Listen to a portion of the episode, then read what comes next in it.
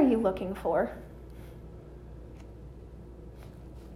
This question is probably the most asked question and the one we most often ask on any given day.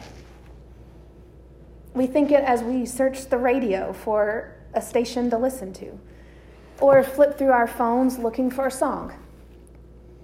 We ask it of our loved ones or our friends when we see that searching look in their faces. Maybe we even ask it in prayer, wondering what God sees in us, what the Holy Spirit is calling us towards, when all we know for sure is our spirits are restless. We're not able to settle down. It's the question we ask when we know we're being worked on, but we're not sure for what end. What are you looking for, Jesus? It's still the season of Epiphany, the season of surprises, of sudden revelations, and insights that draw us further into this story of recognizing Jesus as God with us. And as in Advent, John the Baptist figures prominently in this process of epiphany. Just as we had to hear John the Baptist crying out in the wilderness, Prepare the way of the Lord, in order for us to more fully understand the power that the coming sign of a child being born to poor peasant teenagers in a stable. We need to hear John the Baptist again cry out this time in some village square, about this one whose way he has been preparing. And if we listened to Ruth's reading, we notice that John's words are a variation on a theme looking, seeing, finding. Epiphany revolves around these three actions looking, seeing, finding. But more than just a season in the church year, these three words describe the journey of discipleship, which is about being on the lookout and on the move. When John sees Jesus, he testifies to what he has seen and heard and is still beginning to understand. John points towards Jesus, the one who is salvation, rather than drawing attention to himself. He even watches two of his own disciples leave him and follow after Jesus. And I think it's worth noting that John here pays the cost of discipleship that we don't talk about very much. In the church today, largely speaking, we want to grow and gain and expand. And yet we hear and feel that discipleship costs something. What losses might we, might we be willing to suffer for the sake of the gospel, like John experiences? The call for all of us is to be on the lookout for where God is at work in the world and then go join God where God is at work. This means being faithful to that call above all else, above denominational affiliation, above church membership, above the recognition and power and popularity we so easily enjoy in the life of the church. But don't despair. I can see some of you are looking a little concerned. Don't despair. I don't believe John despaired when he saw Andrew and that other disciple turn away from him and start following Jesus. John did his job. John did what he was supposed to do. He was faithful to the call that God put on his life. His teachings got those disciples to the place where they were on the lookout for God. in their world. And when they saw Jesus, they felt somehow deep in their bones that this was the one. Their teacher, John, had been preparing them to recognize. And now it was time to get on the move. So their initiative was met by Jesus' invitation in the form of a question. The question we started with What are you looking for? These are Jesus' first words recorded in the Gospel of John.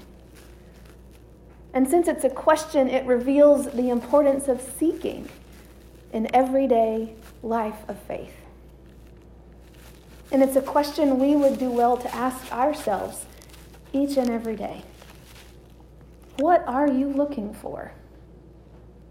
In your heart of hearts, what are the hungers that drive you forward in your life of faith?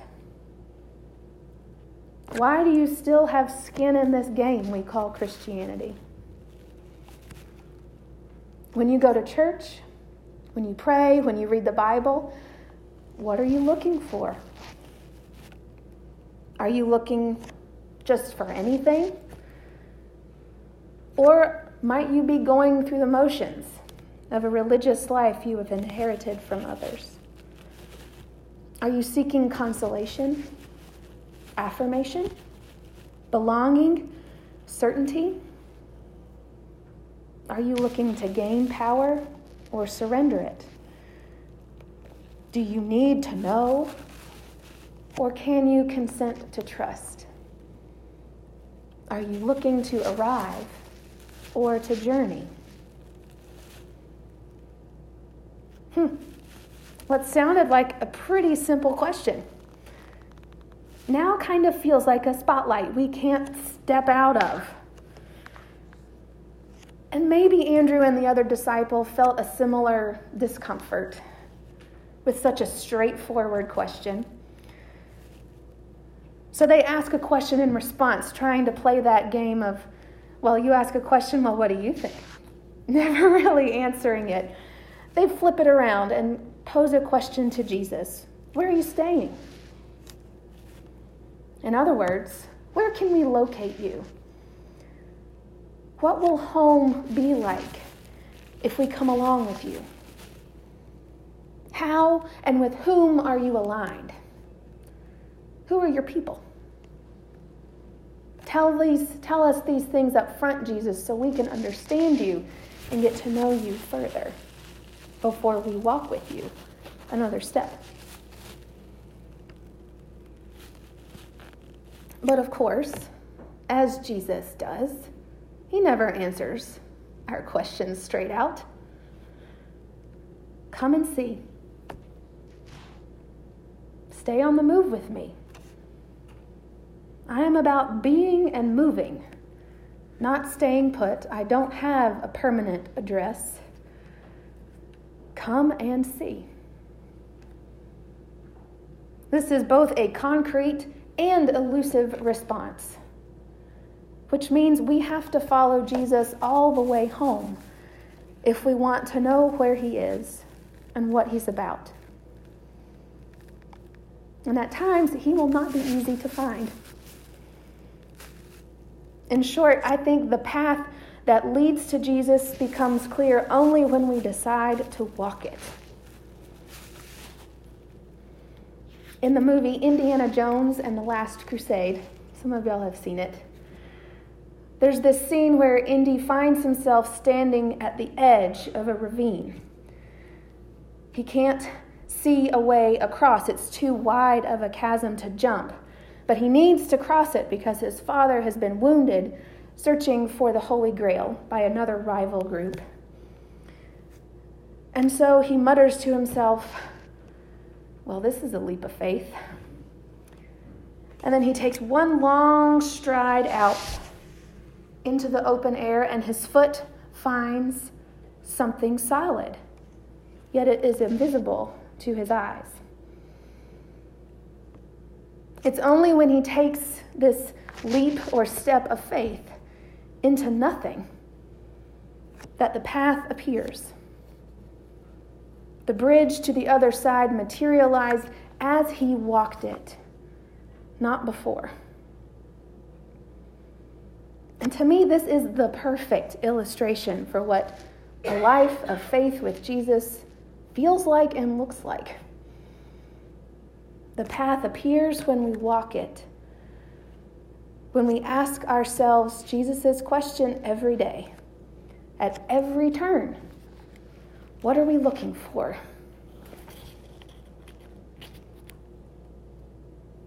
As Christian educator Debie Thomas says so movingly, this is the heart of discipleship. It's not a hasten to end our search, but to pursue it ever more deeply and intentionally. To cultivate a willingness to look, a willingness to see and be seen, a willingness to tell the truth about what we have found, and to venture forth again and again, even when we don't know where home is. The invitation to come and see is an invitation to leave our comfortable vantage points and dare to believe that maybe, just maybe, we've been limited and even wrong in our certainties about each other, about God, and our world. To come and see is to approach all of life with a grace filled curiosity to believe that we are holy mysteries to each other, worthy of further exploration. Now, of course, seeing is always selective. We have choices when it comes to what we look for, what we prioritize, what we name, what we call out in each other. The selves we present to the world are layered and messy, and it takes both love and patience to sift through those layers and find what lies at the core. And it takes great trust and vulnerability to show another person what lies at our core. But there's great power when we do that. Because something healing and holy happens when we are deeply seen, deeply known, named, and accepted. When we see each other the way Jesus does. So, this is a story that reminds us it's also about what Jesus sees. It's not only about what we see. And it's about what becomes possible when we dare to let Jesus see us. Jesus looks at John's disciples and calls forth their hunger, their curiosity, their hope, and their trust. Jesus looks at Simon Peter, Simon and sees Peter, the rock. Jesus looks at us and sees what lies beneath all our fumbling, our fear, our mixed motives, our deepest desires, and our burning questions. Jesus looks at us,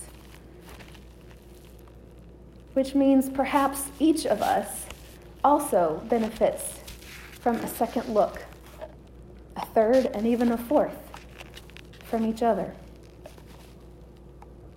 For to offer that second look, that deeper and kinder look, that's grace.